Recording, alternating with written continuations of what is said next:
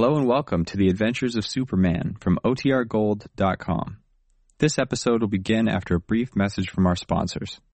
When you need mealtime inspiration, it's worth shopping Kroger, where you'll find over 30,000 mouth-watering choices that excite your inner foodie. And no matter what tasty choice you make, you'll enjoy our everyday low prices, plus extra ways to save, like digital coupons worth over $600 each week. You can also save up to $1 off per gallon at the pump with fuel points. More savings and more inspiring flavors make shopping Kroger worth it every time. Kroger, fresh for everyone. Fuel restrictions apply.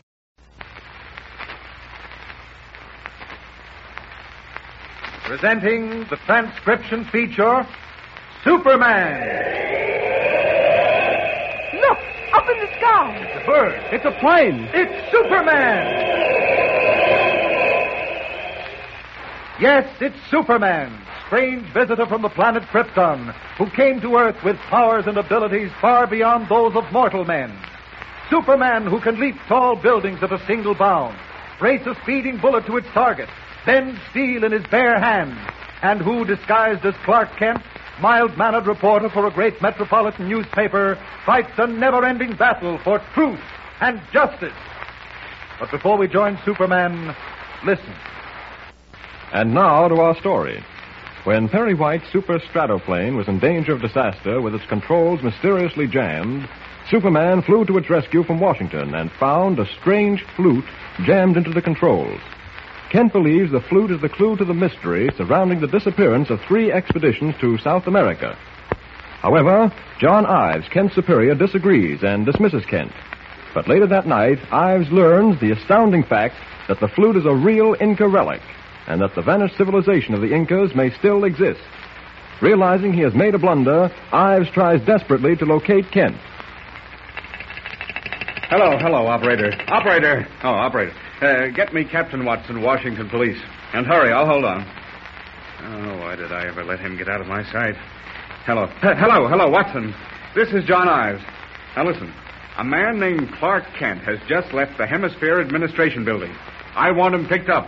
No, he can't be far away. He's a he's a reporter, over six feet, wears glasses. He had a gray suit on, dark hair. Huh?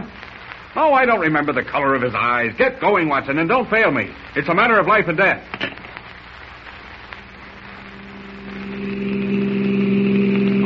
Car 622. Proceed to Washington Airport. Cover all outgoing flights for Clark Kent. Calling car 623. Cover Route 19. Search every car for Clark Kent. Car 627. Cover Route 4. Same instructions. Car 628. Continue searching vicinity of Hemisphere Administration Building. Hey, open up. Open up, I said. Who's in there? Open up or I'll call the police. Say, what's the big I... Oh, Mr. Ken. Oh, Jim. What are you doing back in Metropolis? Well, that's a long story. I came back last night and locked myself in this office to study some maps. Oh, gosh. They've been trying to locate you since 6 o'clock last night. Oh? I thought maybe it was because of the Japanese war.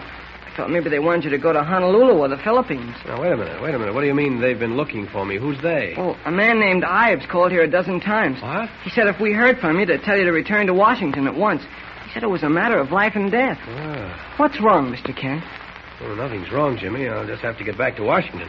Gosh, I was beginning to get worried. Oh, nothing to worry about. Oh, well, with this war and everything, I didn't know what to think. Mr. Kent, Yes, Jimmy. what about Lois and Mr. White? Are they safe down in South America? I think so. Gosh, everything's so mixed up. There's no chance of our losing this war, is there, Mr. Kent? Jimmy, America's never lost a war. We don't approve of fighting, but there's a limit to our patience. Those Japanese traitors fired the first shot, but I can promise you America will fire the last. You won't get mad if I tell you something, will you, Mr. Kent? What is it, Jim?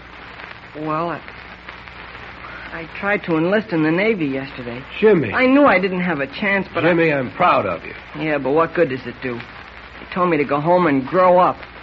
See, that's the trouble. I want to do something to help out, but I'm too young. I'm only 14. Well, I'll tell you how you can help. You know, it takes a lot of money to support an army and a navy, Jim. Billions and billions of dollars. The United States needs every penny it can lay its hands on. I know what you're going to say, but I've already done that. I was saving up for a bicycle, but I took the money out of the bank yesterday. $19.50 and bought defense savings stamps. Good boy. My mother bought two defense savings bonds. Well, then you are helping. Oh, but it's not enough, Mr. Kent. I'd like to really go out there and fight. We've got something to fight for. You certainly have, Jimmy. But everyone can't be on the front lines. America needs men behind the guns, and you can be one of them. Now, I've got to get back to Washington immediately, but I want you to get all your friends together, every fellow and girl who would like to help fight part of the battle for freedom. You get them to buy defense savings stamps and tell them to ask their mothers and dads to buy defense savings bonds. And you can call your organization the, uh, well, the Junior Defense League of America. Gee, that's a swell name. Junior Defense League of America. I'll do it, Mr. Kent. Good. I'll get Jackie Kelk and Buzz Manners and Tiny Reed, and I'll get them all. Atta boy. I'll call you from Washington tomorrow, and you can tell me how things are going. And now I'd like to study these maps before I leave. Oh, okay. I won't bother you. Okay. So long, Mr. Kent, and thanks for the swell idea. So long, Jimmy. I'll be seeing you soon. Well, this country doesn't have to worry, not when we've got boys like Jimmy growing up. Well, I better get going. Something must have happened to change the complexion of things in Washington. If Ives needs me, it must be important. Well, guess this window's the best way out. Won't take long to get there. As Superman. Up, up, and away!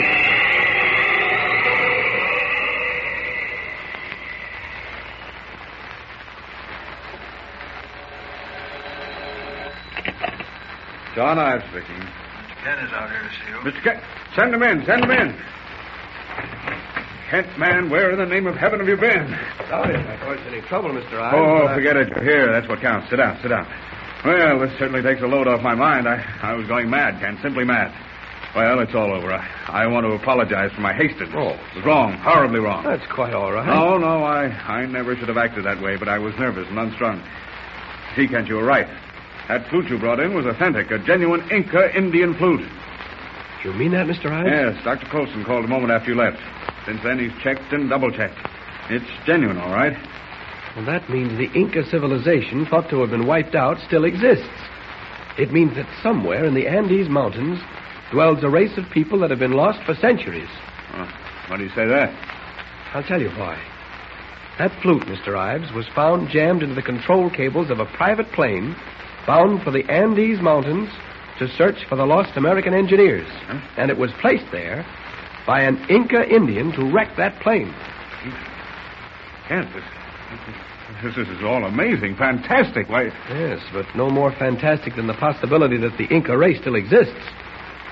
Matter of fact, I'm convinced the Incas were responsible for the disappearance of those engineers who went to South America to build the Pan American Highway. well, Kent, well, what do you suggest? That I leave for South America immediately, provided the war hasn't made that impossible. Impossible, of course not. Kent, you, you go, and good luck to you. I'll see that you have an army plane and a pilot. Well, I won't need the pilot. I hold a transport license Well, you myself. must have a co-pilot. Air Corps regulations. you know. Oh. I'll arrange for the plane immediately and send Lieutenant Elliott with you. All He's right. one of the best men we have here in the service. Operator? Hello, operator. Oh, yeah. Uh, connect me with Colonel Howe at the government airfield. I'll hold on. Kent, I'm. I'm putting a lot of faith in you. More than I ever put in any man. Well, sir, I'll I'll try to live up to it. Oh, um, while you're getting the airfield, I'll call my paper. There are some maps I left behind. Oh, I- yes, of course. You, uh, you use the phone in the next office. Oh, thank you. Uh, Colonel Howe, please. Yes, this is John Ives at Hemisphere Administration. No, no, I must speak to him. Come away. Yes. Hello, uh, Metropolis 4200. That's right. Hello. Hello, Daily Planet. Uh, Clark Kent calling from Washington. Connect me with Jimmy Olsen, will you, please? Please. Hello, Jimmy. Uh, this is Mr. Kent. Yes, now listen carefully, Jim. I left some maps on the desk in that empty office. That's right.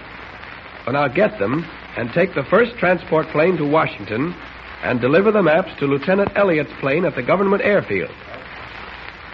Uh huh. I'll make arrangements for you to get through the gate. Now, now, do you have it straight? get the maps on the desk in that empty office and take the first plane for Washington.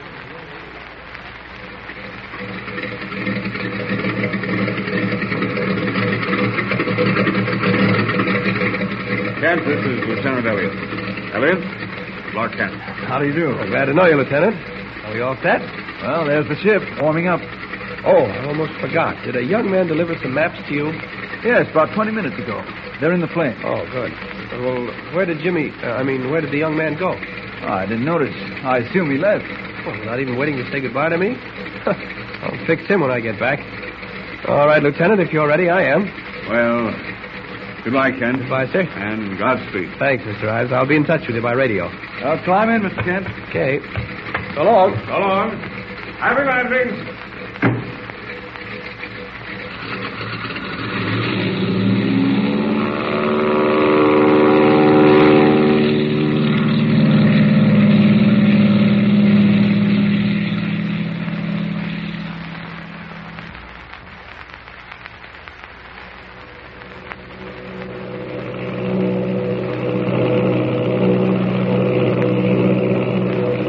That's an amazing story, Mr. Kent. I mean about those Inca Indians. Yes. Why, it's enough to give you the creeps. but they couldn't possibly sabotage this plane. Not at the government airport. Things are too closely watched. I should be spotting the Port Tennis beacon soon. Trouble is, I can't see much. Ice on the windshield. Have you any glycerin? That'll clear it. Why, yeah, it's back in the tail compartment. Oh, I'll get it. No, no, you'll never find it. Here, take the controls. Keep her on the beam at 12,000. Okay. I'll get the glycerin. Ah, she handles like a dream. Yeah, sweet ship. That glycerin should be in here someplace. I, I know I had. Hey, What's the matter? say. Hand me that automatic in the holster under the dashboard. Why? Quick. What's the trouble? Quick, give it to me. Here. There's somebody hiding in that tail compartment. Is Lieutenant Elliot right? Is there someone lurking in the tail of the Army plane as it roars through the sky at 300 miles an hour? Don't miss the next thrilling episode. Things are beginning to happen and happen fast, so tune in and listen with Superman.